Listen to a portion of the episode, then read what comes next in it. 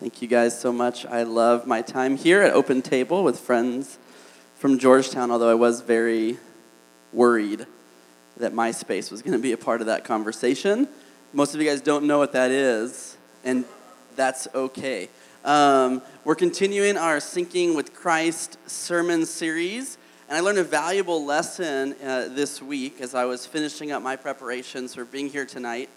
Is that it's important if you're a guest speaker to ask what the text is before you agree to speak on said text. Uh, I'm not saying Bonnie didn't tell me what it was. She did say conflict, care fronting. So I was like, yeah, I'm not great at those things, but I am great at talking about them, I hope. Um, and then I was like, and she was like, great, thanks for doing it. I know it's a tough week. And I was like, yeah, I mean, I guess some people have a hard time with conflict. I was thinking that in my head, right? And I opened up my Bible this week, and I don't know if in your Bible 1 Corinthians uh, 5, the heading in my Bible kind of surprised me dealing with a case of incest. And so, don't know if it's because I'm from Alabama or why I was asked to speak on that. Love the opportunity to make the circuit around the city. Oh, he's the guy that preaches on incest. So, um, I mean, against, not pro incest. Just let me clarify that for those podcast listeners. Um, Great, so I want to read the passage in just a moment, but would you pray with me? Jesus, thank you so much that through community, through the Word, the Bible, and through your Holy Spirit in all of us as believers, you desire to help us to live a life that's abundant, like John 10 says, and you also desire for us to sync up with you and live life according to how you've designed us. I pray over the next few moments that you would allow us to, to dig in and to ask ourselves how you'd be speaking to us tonight. And we thank you for that in your name. Amen. So 1 Corinthians 5 is the primary passage. I want to read through it, and then we'll kind of make our way back um, on some important notes as we kind of are approaching it with the framework of how do we sync up with Christ? And Paul says this, Jesus talks about it in Matthew 18, particularly. How do we care for one another when caring for somebody is difficult? Or how do we take risk in relationship knowing that we're more concerned with helping someone than how they feel about us in that moment? And 1 Corinthians 5 just jumps right in. So let's do this together. Um, it is actually reported that there is sexual immorality among you, and of a kind that even pagans do not tolerate. That's throwing shade, or that's what I'm told people call that. Um, a man is sleeping with his father's wife, verse 2, and you are proud. Shouldn't you rather have gone into mourning and have put out your fellowship, the man who has been doing this? For my part, even though I'm not physically present, I am with you in spirit. As one who is present with you in this way, I have already passed judgment in the name of our Lord. Jesus on the one, uh, in the name of our Lord Jesus, on the one who is doing this. Verse 4 So when you are assembled, and I am with you in spirit, and the power of our Lord Jesus is present, hand this man over to Satan for the destruction of the flesh. Not usually a Sunday school verse that I've encountered. Um, keep going, so that his spirit may be saved on the day of the Lord. Verse 6 Your boasting is not good. Don't you know that a little yeast leavens the whole batch of dough? Get rid of the old yeast so that you may be a new, unleavened batch as you really are. For Christ, our Passover lamb, has been sacrificed. Therefore, let us keep the festival not with the old bread leavened with malice and wickedness, but with the unleavened bread of sincerity and truth. Verse 9. I wrote to you in my letter not to associate with sexually immoral people, not at all meaning the people of this world who are immoral or the greedy and swindlers or idolaters. In that case, you would have to leave the world. But now I am writing to you that you must not associate with anyone who claims to be a brother or sister, but is sexually immoral or greedy, an idolater, a slanderer, a drunkard, or a swindler. Do not even eat with such people. What business is it of mine to judge those outside the church? Are you not to judge those inside? God will judge those outside. Expel the wicked person from among you. That's from Deuteronomy 13 and 17, that last quote. I love the opportunity to lean into a series uh, where you're kind of teaching and learning in an expositional format. Uh, this is honestly not the type of passage where I wake up in the morning as a campus ministry staff thinking, I'm passionate about talking about 1 Corinthians 5. But what I love about a series like this that you guys are doing through 1 Corinthians and on our campus through the book of James is it honestly helps to keep us honest as people of the book, that we're able to talk about Scripture and believe what we say about it. In other words, most of us who are followers of Jesus would say that we believe that the Bible is God's Word, it's active, it's living, it's sharper than any two edged sword, it's good for teaching and rebuke and correction, but then we kind of camp out in the Psalms, maybe, you know? Proverbs, for sure. They're like spiritual fortune cookies, it's pretty legit. Gospels, like Jesus, he's radical, but it's Jesus. And then it's like 1 Corinthians 4, yep, oh, 6. Let's just jump right over to 6 with our small group. No, 5, we didn't forget 5, you missed that last week. Okay, bye. Um, but I love the opportunity that preaching expositionally helps us as communicators and hopefully helps you as a part of a Christian community to be absolutely honest as we try, as we ask God to help us become people of the book, to become followers of Jesus. It's not a message that I'm necessarily like, oh man, this is the most exciting topic I've ever talked about. But I do know that if I'm unwilling and you're unwilling to consider the difficult things in Scripture, you likely aren't truly following Jesus. You're probably following an image of Jesus that you made and that you called Jesus, but happens to agree with you and also vote with you on the same political lines. But when we read the entirety of Scripture, you and I are come, come to terms with our own ideas and then hopefully with the objective ideas of who God is, what the kingdom is like, and what Jesus would instruct us to do. I think it's Spurgeon that says this, and it spoke to me a few weeks ago. If you ever, he said, if you ever come up on a verse in Scripture uh, that you find yourself at odds with, that yield to it immediately yield to the passage in faith, trusting that God knows better than you do. That God is better than you can imagine, and that maybe, just maybe, your perspective and my perspective might be limited either by time, by our culture, or by our sinful nature. So, 1 Corinthians 5, um, as you know, Paul is writing this. He's talking to the church in Corinth. It's a pastoral letter. Corinth is a place that is known um, both to theologians and secular historians as a place of sexual promiscuity. It's a huge kind of center of culture. And he's kind of discussing what does it look like for a community of Jesus in an environment like that. So I can't help but think through when I read Corinthians, when I read Paul's letters, how relevant they can be to you and I. And I love this last verse helping you and I to understand that it is not our job to judge those outside of the church.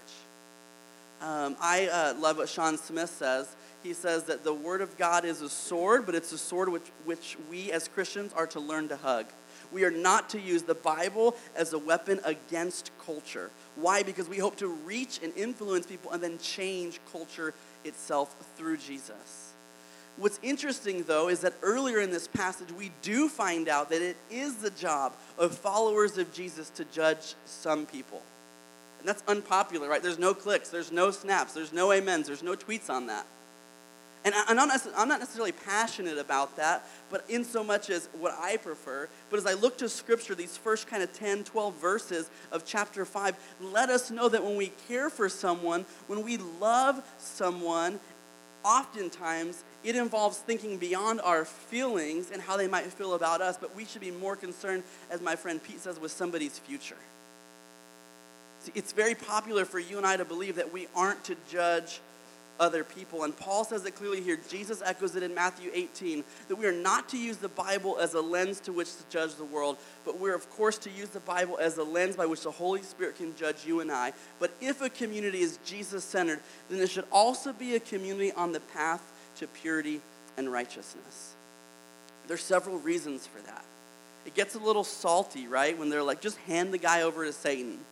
That's not usually like, you don't see that on Chi Alpha shirts, like, join us. If you get sketchy, we'll hand you over to Satan.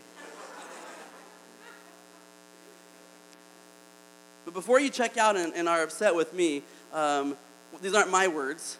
Uh, this is in the Bible. Um, and look at the, it's just a means to an end the end of that, of the desire of why would hand somebody over to Satan, is so that their spirit may be saved on the day of the Lord. I try to help our students understand this because I've struggled with this a lot growing up. I think that the greatest um, trick of the enemy, when I say the enemy, right, I mean Satan, Lucifer, Beelzebub, like whatever term you're more comfortable with, same dude, he's pretty bad. Um, I always tell my students Satan is bad, and they say all the time, and then all the time, Satan is bad. Okay, good. What's interesting here, and what's interesting about my story is I've learned that the temptation for you and I isn't to tomorrow after open table succumb to temptation and just go worship Satan right outside of these doors. That's probably none of your testimonies. You're like, you know, I was at open table, Bonnie preached it up, but I decided to live in rebellion of Bonnie's preaching, so I just did a little Satan worship thing. It was awesome. I levitated. It was pretty cool. No, right? I think the greatest deception of Satan is to tell us things that are untrue but sound right. They're religious enough that we give them attention, but they're untrue because they're not in Scripture. It's the difference between guilt and conviction, right? Like when we're under guilt from the enemy, it focuses our attention on our sin instead of our Savior. Conviction of the Holy Spirit helps us to notice our sin, no doubt, but it propels us into reconciliation. 2 Corinthians 5. It propels us into renewed right standing, which is righteousness. It puts us back into relationship. But I think that's the, the greatest trick of the enemy. One of the greatest is that in a Christian community, that the enemy would say things that sound almost right, but would help us focus more on what we've done wrong instead of realizing how good God is in spite of what we've done wrong. Spurgeon says it like this, you may have heard it before, is that if we have small sins, then we have a small Savior in our community, honestly, one of the things that, that we're kind of navigating through, and we have some students and staff here, and I think they'd agree, is, is we've been talking a lot about it, is that we want to make sure that people don't find out in our community at AU how to be good at Chi Alpha, but not how to be good at following Jesus. In other words, um, we say that community makes a terrible Jesus. That community is designed to help point people to Jesus, but it makes a terrible Lord of your life. Because you're going to leave Chi Alpha. Spoiler alert, sorry about that Chi Alpha's gonna let you down. One day it'll happen. You'll realize that Bonnie is not an angel, she's human. And she'll disappoint you. Some of you guys are like, what? She will? It will probably happen once during your undergrad, okay? You gotta be ready for it. But community is meant to point us, to position us towards Jesus. But it makes a terrible Lord. It doesn't have the power that Jesus has to change us. It's temporary and it's kind of like people come and people go and it's good, but we find out through scripture, primarily the Old Testament, and Pete Wilson says it best, is that an idol is anything that we put in our lives and expect it to do something that only God can do. So community can be an idol. And I mention all these things because as we look at this passage, we cannot read this and not think seriously about the depths of our sin. But the gospel gives us hope, good news that the story doesn't end with our sin. The issue is, that if you and I jump to the cross, to death and resurrection, before understanding that the wages of sin is death in our own lives, then we will not appreciate grace fully. And then we'll have a misunderstanding and assume that grace and love is simply accepting and affirming everybody without, without ever a thought to challenge somebody to be closer to Jesus. I don't like confronting people. I like talking about how to confront people, but I don't like confronting people. Here's why. Because when I confront a student that I mentor,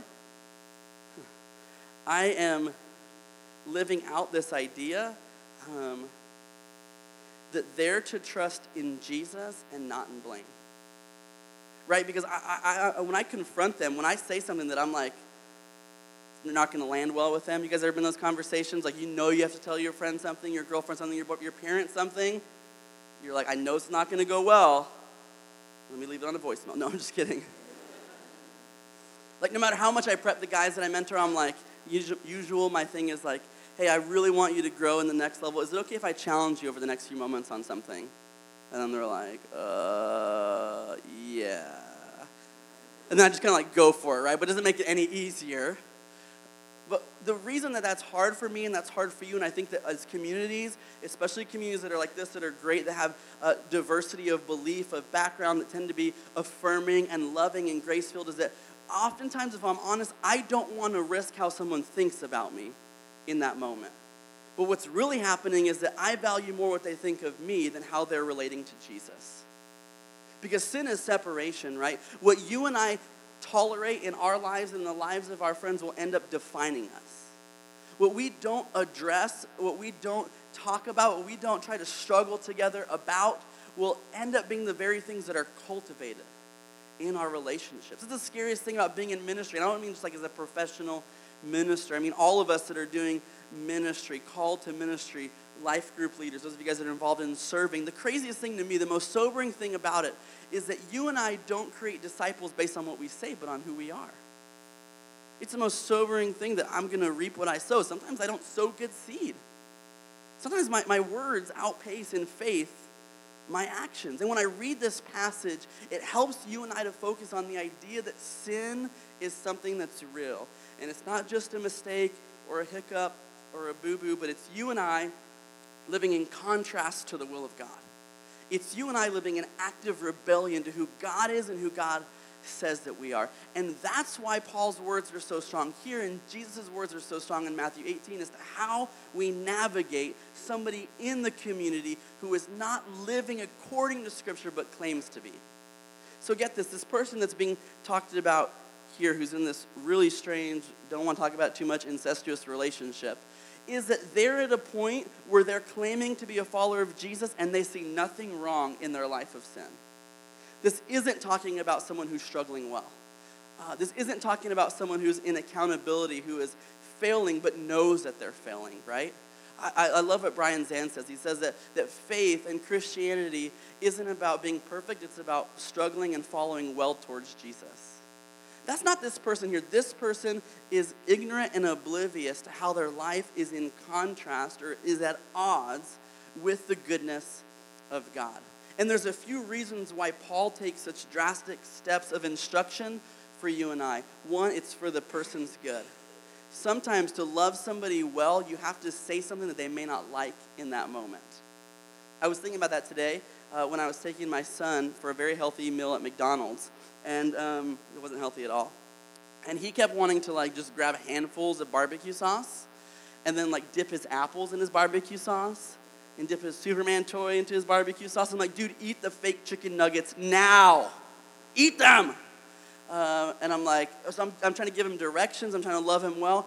And I found out like day three of being a dad that my job isn't to make him happy. My job is to hopefully lead him to wholeness spiritually, emotionally, physically, that means that he and I disagree a lot. Sometimes on a theological level. For instance, I'm like, it's bedtime. He's like, no. I'm like, yes. I'm like, your, your sin nature is doing this, son. This is not the image of God in you. All is grace, but I'm about to spank you, dude. This passage helps us to refocus that Christian community is a picture of the kingdom of God, but community isn't the end. It's the means to the end, which is our maturity in God's glory. So we're to take sin seriously in our own lives, and we're to take it seriously in the lives of our friends in Christian community, and that's hard. Because you're either in a community that, that does this in one of two ways. You either have never done confronting, what my Alpha director is called care fronting, confronting with care. You like that? There you go. Um, or you're like a part of the community that like every single second you're like confronting each other. Like, oh yeah, yeah, I heard you listen to secular music. Um, are you going to enjoy hell? they play that a lot in the elevator down. It's pretty awesome.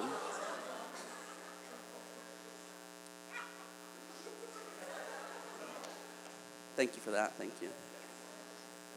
I'll Venmo you later. Um, we're to be honest with our brokenness and with the brokenness of others so that we would be restored in relationship and so that the community would be unapologetic for the faith. In the Bible, it says that they will know us for our love for one another that's not talking about our love from the church, capital C, universal church, to those outside the church. It's a misunderstanding of that text. It's saying that those outside of the church will know uh, who God is and that we're Jesus people, that we're spirit people by our love for each other in this room, in this community. that amidst our own brokenness, that we can be traveling towards Jesus together. Not perfectly, but always pursuing an idea greater than our own, a truth greater than our own subjective reasoning. We also find out that this is important that keeping our community on a path towards purity, not completely pure, that's impossible. There's no perfection outside of Jesus, is so that uh, you've been there, right? Like maybe you've, you've had friends that they don't want to come to Chi Alpha or come to church or be a Christian, not because they have beef with Jesus, it's because they have beef with Jesus' followers. I heard this prayer once. Uh, somebody prayed, said, Jesus, save us from your followers. I've heard it said like this Jesus just like needs a new PR department because Christians are the worst. Like our job is to represent him and we suck at it, right? This passage is speaking to that, saying that we have to take seriously the health of this community, not just for those in it, although Alicia Chole says that we cannot quarantine disobedience, and so it's helpful for our own righteousness and our own walking in the light, but it's also helpful for those that are on looking towards us or that are looking at us, that we have some sense of Jesus changing us. And Jesus doesn't change us to make us more entrepreneurial. He doesn't change us to make us better looking. He doesn't change you so you can have a great business idea. Jesus came so that you and I would be forgiven and that we would live lives that would point to Him. I realize that I have superficial relationships in my own life when I think back and I can't think of a time where someone in that friendship hasn't challenged me or I haven't challenged them. Because I'm more concerned with how they feel at the moment than how they're doing in relation to God over the long term. Honestly, I think living in Christian community is one of the ways that we're called to die to ourselves, and it's one of the most painful because it's so personal and it's so familiar. These things are not easy. So you might be asking uh, a question that I have when I've heard this passage taught is, but is anybody doing this, right? Like, you're like, I've been to local church for a long time. I've been in Chi Alpha. Haven't really heard of excommunications like this. I don't think we struggle with incest, but I haven't really seen this play out in our community. To which I, I would lovingly say we have to build our understanding of who God is, who Jesus is, and what the kingdom is like, not from our experience, but from how God says it's to be. And that's hard because our faith is experiential. But, but it's similar to like when somebody's like, well, I don't know if I've ever, you know, seen God heal somebody. It's like, well, I can build my doctrine from that, or I can build it from an understanding of who God says he is. And, and here's the confession moment is that if you are following Jesus and if you're trying to read the Bible and apply it to your life, I hope that, that you know and that you're honest enough with yourself that there should be parts that are really hard for you. Like there are parts that are hard for Bonnie and parts that are hard for me. I meet with students all the time, and they like assume that I just like love every part of the Bible. It's like no, there's some authors I don't really get along with. There's some books, particularly the first half, pretty violent. I was homeschooled. It's very violent in the first half of the Bible, if you guys haven't noticed. Um, but I think through that, and I think through what my response is, and it's this idea is, am I willing to make Jesus the Lord of my life? Am I willing to take God at His word? Or am I going to kind of piecemeal a la carte, just take what I want to take from Scripture? That's hard. So I think at every point of our lives as followers of Jesus, we should be looking to submit ourselves to the character and the story of God, but that doesn't mean it's easy, and that doesn't mean you can't struggle with it. I struggle all the time with why the Old Testament is in the Bible. I'll be honest. I'm like, God, why? Why? It's so crazy, man. It's so crazy. I mean, the left handed people being cursed, that's real. That's true. You guys are cursed if you're left handed. I believe that, seriously. I'm just joking. That was a joke. Never mind. Cool. Awesome. Like three freshmen are like, I hate this guy. That's okay. 1 Corinthians 5 helps me as a follower of Jesus and as a minister to realize that I can be proud, like it says in verse 2, of the wrong things. D.L. Moody says that greatest fear isn't that we would fail, but it's that we succeed in the wrong areas of life. That if we have a community, and we're dealing with this as a community, like they'll tell you, like, we don't want to be a Chi Alpha that is really good and really big, but the size of heaven doesn't shift. We don't want to be a Chi Alpha where it's cool and the university loves us and hundreds of students come, but 10 years from now, 20 years from now, no impact has been made. And the way that we make impact is we care for one another just like Jesus did. I love how Jesus loves people and calls them out on their sin, but they still love to be around him. Have you guys ever noticed that? Like, people that disagree with Jesus love being around Jesus. One day I woke up and I was like, that's not my story. People that disagree with me hate being around me. I have no friends that disagree with me. My life sucks. But everybody likes me. I'm learning from this passage and from my time facilitating a ministry community, a community on campus, that we often underestimate the type of love that the Bible calls for, and we overvalue or misunderstand what maybe the magic or the key word of our time would be uh, tolerance. See, I love how Jesus says anyone can come. But Jesus also says, like, I love you so much that I don't want you to stay where you're at. It's so tempting for us to believe the lie that as long as people just kind of come in, kumbaya, just hang out at Water Tree, it'll be awesome, you know. The Lord will deal with their stuff when He wants to. Like, I've told myself that, you know, like I've been getting ready for a one on one. And I'm like, man, I just really do not want to confront this person. They give a lot in the offering, they sing on the worship team, they have a lot of friends, and they like to ask for prayer requests all the time from people. That's just code word for gossip, but whatever. Um, and I'm like, man, Lord, would you just deal with them? Like, why don't you? You're good at this, Lord. Like, I'm more of like a Robin sidekick. You do the sin stuff, I'll do the fun stuff.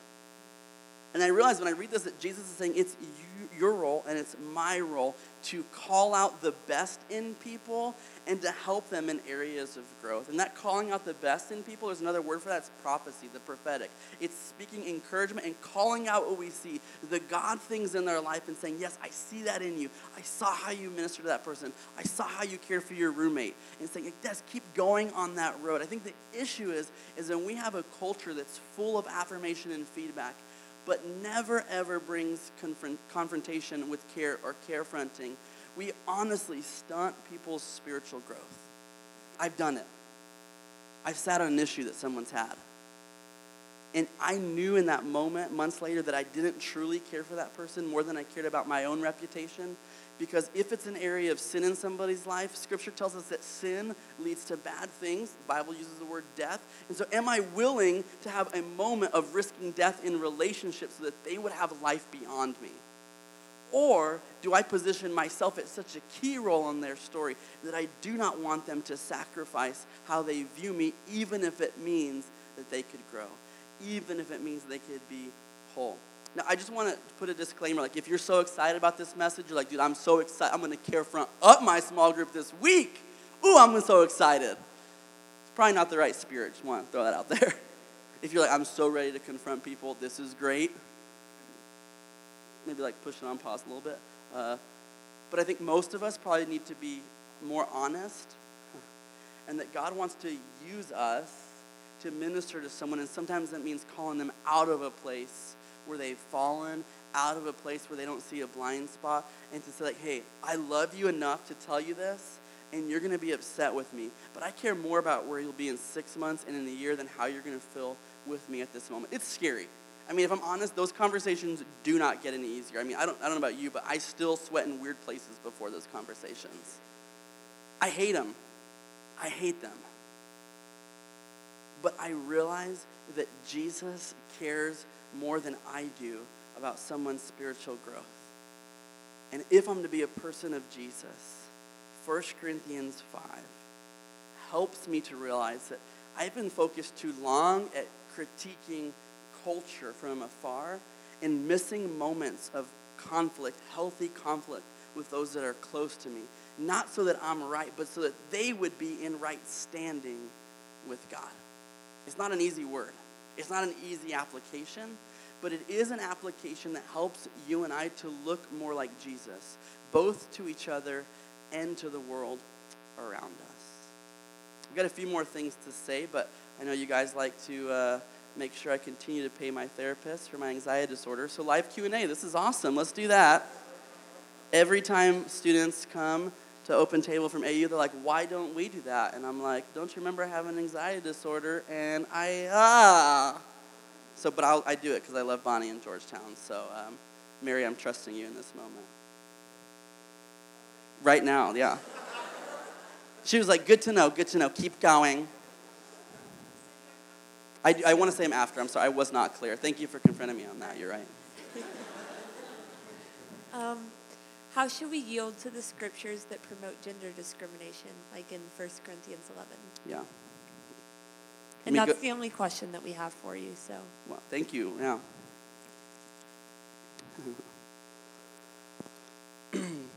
yeah, it's a great question.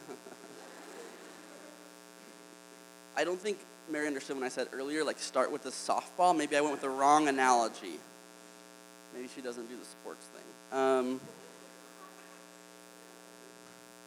I think Scripture, um, it's not it's like a thought to me, but uh, Scripture interprets Scripture. So I think that's key. Not only finding out what a particular author said in other places, like Paul seems to be like, whoa, why is he anti women? But then in other places, he's praising people like Priscilla, who's the leader of the church, which is total, total counterculture for him to affirm her leadership in one of his writings. So it's important to compare their writings and then to compare it within the scope of Scripture. Now, sometimes it's easy to be like, to take that too far and just be like, but I know God wouldn't do that, you know, or I just don't feel like God would. I feel, feel, feel, feel, feel. Uh, and, you know, like I think emotions are from God, but I do think that honestly, uh, what's more important than, than our feelings is the truth of God. And sometimes it takes a while for our feelings to catch up to our beliefs in who God is.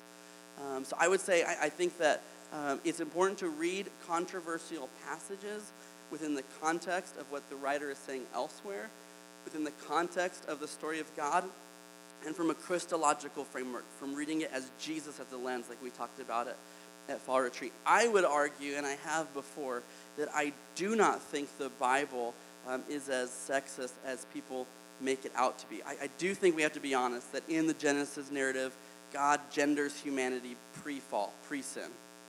I'm not, so I'm saying that God, for some reason, has gender as a part of his plan. I'm not saying that that's how I would run the universe. I'm not saying that that's easy. I do think, though, that the church for a long time has made some assumptions about why God gendered humanity, and that's led to abuses. In other words, I think there's unique things about the genders, but I think they have more to do with the expression of characteristics of God than the function that the people with those specific genders have to play. That's why I can read that passage and believe in amazing women pastors and leadership like Bonnie Duncan. That's why I read that passage and think that uh, it's about living in marriage as, as partnership. Um, that's why I can read these passages in the context of Scripture and think through what it means. And I think also, to the example about um, uh, in Philemon, uh, Onesimus, I think that Jesus doesn't share a lot of things that he could have shared. Like, he's not like, so here's some loaves and fishes, and there's this thing called a solar system. You know? He's not like Pluto, it's a planet, it won't be. No, he, he, he tends to do something that we're uncomfortable with. He focuses solely on himself and the kingdom. And sometimes that means important but secondary things aren't revealed until later. And so I love the example that we see in Philemon where he's not saying, hey, you need to um, upend all of um, slavery and racism, but he is making a personal heart to heart appeal to one master for one slave who's a brother in Christ.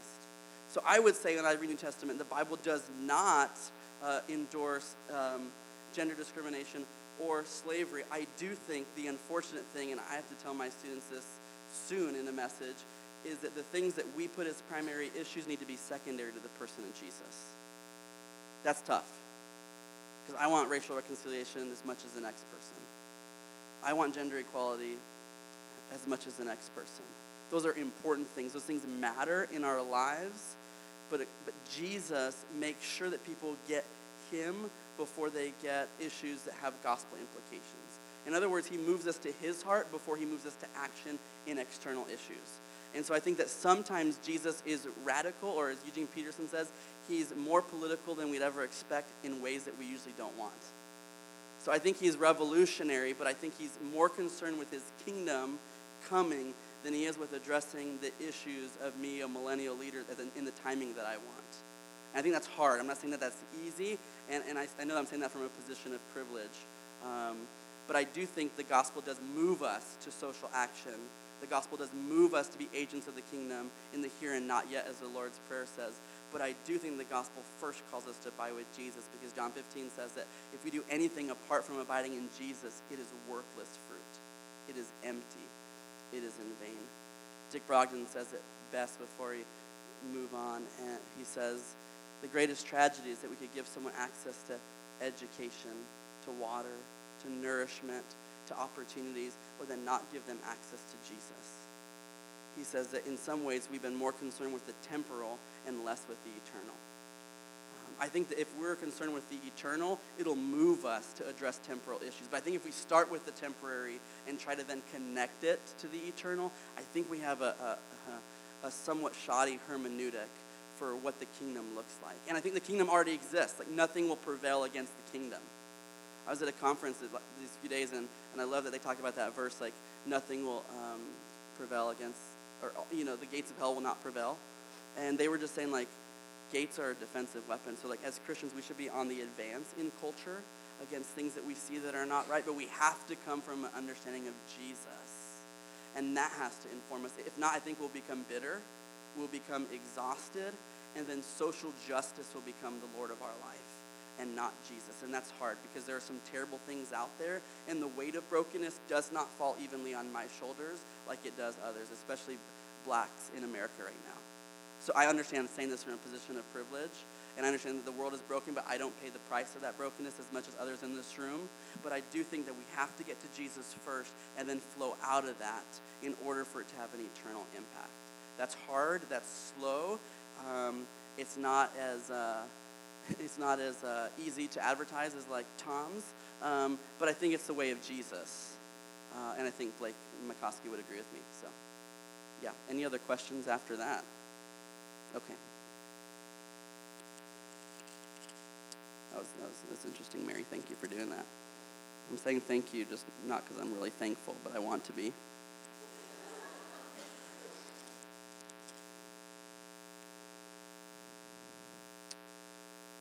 Psalm 72 tells us that deep cries unto deep.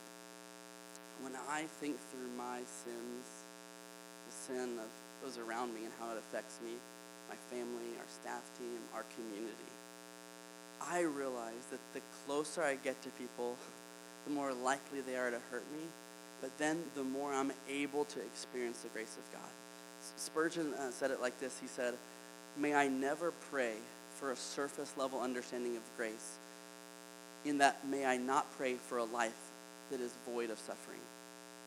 In other words, he said, May I not try to avoid suffering because in doing that, I would avoid a fullness of grace and goodness. So I think I, I would share this, and I share it with my community too, that just because we've seen conflict done poorly doesn't mean we should give up on conflict altogether there are ways, and you've experienced it. You may not have called it conflict. You may not have said, hey, Joel, thanks for that care front, bro. You may not have said that, but there's been times when someone's challenged you and thought better of you and thought the Spirit could live more mightily through you, and they've told you that. this isn't permission to be a jerk. 1 Corinthians 5 is giving us the imperative, the necessary obligation we have to care about people standing with Jesus. And all of our theology and our beliefs exits through our hands and our feet. That's why we have to pay attention to actions. James says it's not actions that save us, but it's live faith that produces godly action. It's dead faith that's unsaving that does not produce actions. So this is giving us a prerogative theologically as a community to ensure that we each have saving faith, not hoping that somebody agrees with us, but hoping that all of us come a little bit more in alignment with the Word of God. It's not easy, but it's worth it. I remember moments where, whether it was Mike Godswa or Chris Foster or Ryan Thompson, where they sat me down and said, "Hey, can we talk?" And I'm like, "Ooh, those words, can we talk?" I guess, uh, sure. Um, and then they just kind of like, I think in the moment, like I felt like they were attacking me. Um, I think we have such a low tolerance for pain as millennials right now. It, it, stunts our growth. They weren't attacking me, they were attacking the parts of my flesh that Jesus wanted to die. And we have to be willing to do that. We have to be willing to die. Joel and I were talking about it the other day. I always talk about um, uh, marriage to my wife Hannah, I'm like, man, it's war. It is war, and we live together. You know, it's crazy to be at war with your roommate. You know, it's like why? It's not because I don't I hate my wife. No, but she brings up my own selfishness, and I realize that I'm at war with who the flesh says I should be and who the spirit says I should be. Community should be causing us to have those tense relationships, and we should, in faith, step out and say, "Hey, I, I love you, Reed, but I've seen this, man. Tell me some more." Hey, I, I don't, are, are, you, are you willing to be wrong? That's the key question that I hopefully ask myself. But I, when we do conflict resolution on our campus, particularly like between small group leaders, you know, which we've done before, uh, we open up, say, hey, let's pray, and then, are you willing to be wrong? Are you willing to be wrong? Am I willing to be wrong? Okay, because the goal isn't being right; it's being right with Jesus. And so you can say the right things from the wrong motivation or in the wrong way and miss the boat completely. And Pharisees, you can kind of read their story; they do that very well. So, um, great. Okay, I would like to pray. I'd like to transition us to worship. And as we think through um, today's passage, I want to encourage you is that Jesus was, if you're a follower of Jesus, he's likely patient with you, but he's likely also challenged and convicted you. Jesus is just asking us to do that for those that we love as friends and those that we have to realize he loves even more than we do. Doesn't mean that every preference, every little thing we need to kind of have an official care front. Like bring all the leaders together. I didn't like Bonnie's outfit at Open Table. We need to, we need to step in here. She's hurting the gospel witness. She's a great dresser, so that's not true. That's just like a fake story.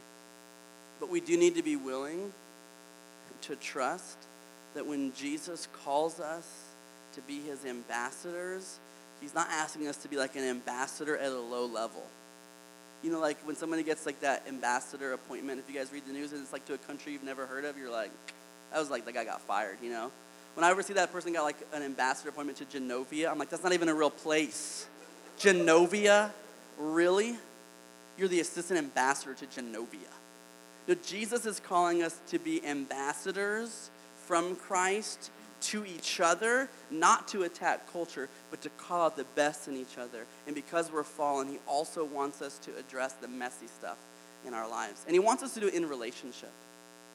Jesus was great at being in the filth and messiness with people and doing so from the context of I know you and you know that I'm for you. Let's stand. I want to pray a prayer over us as we sing in response together.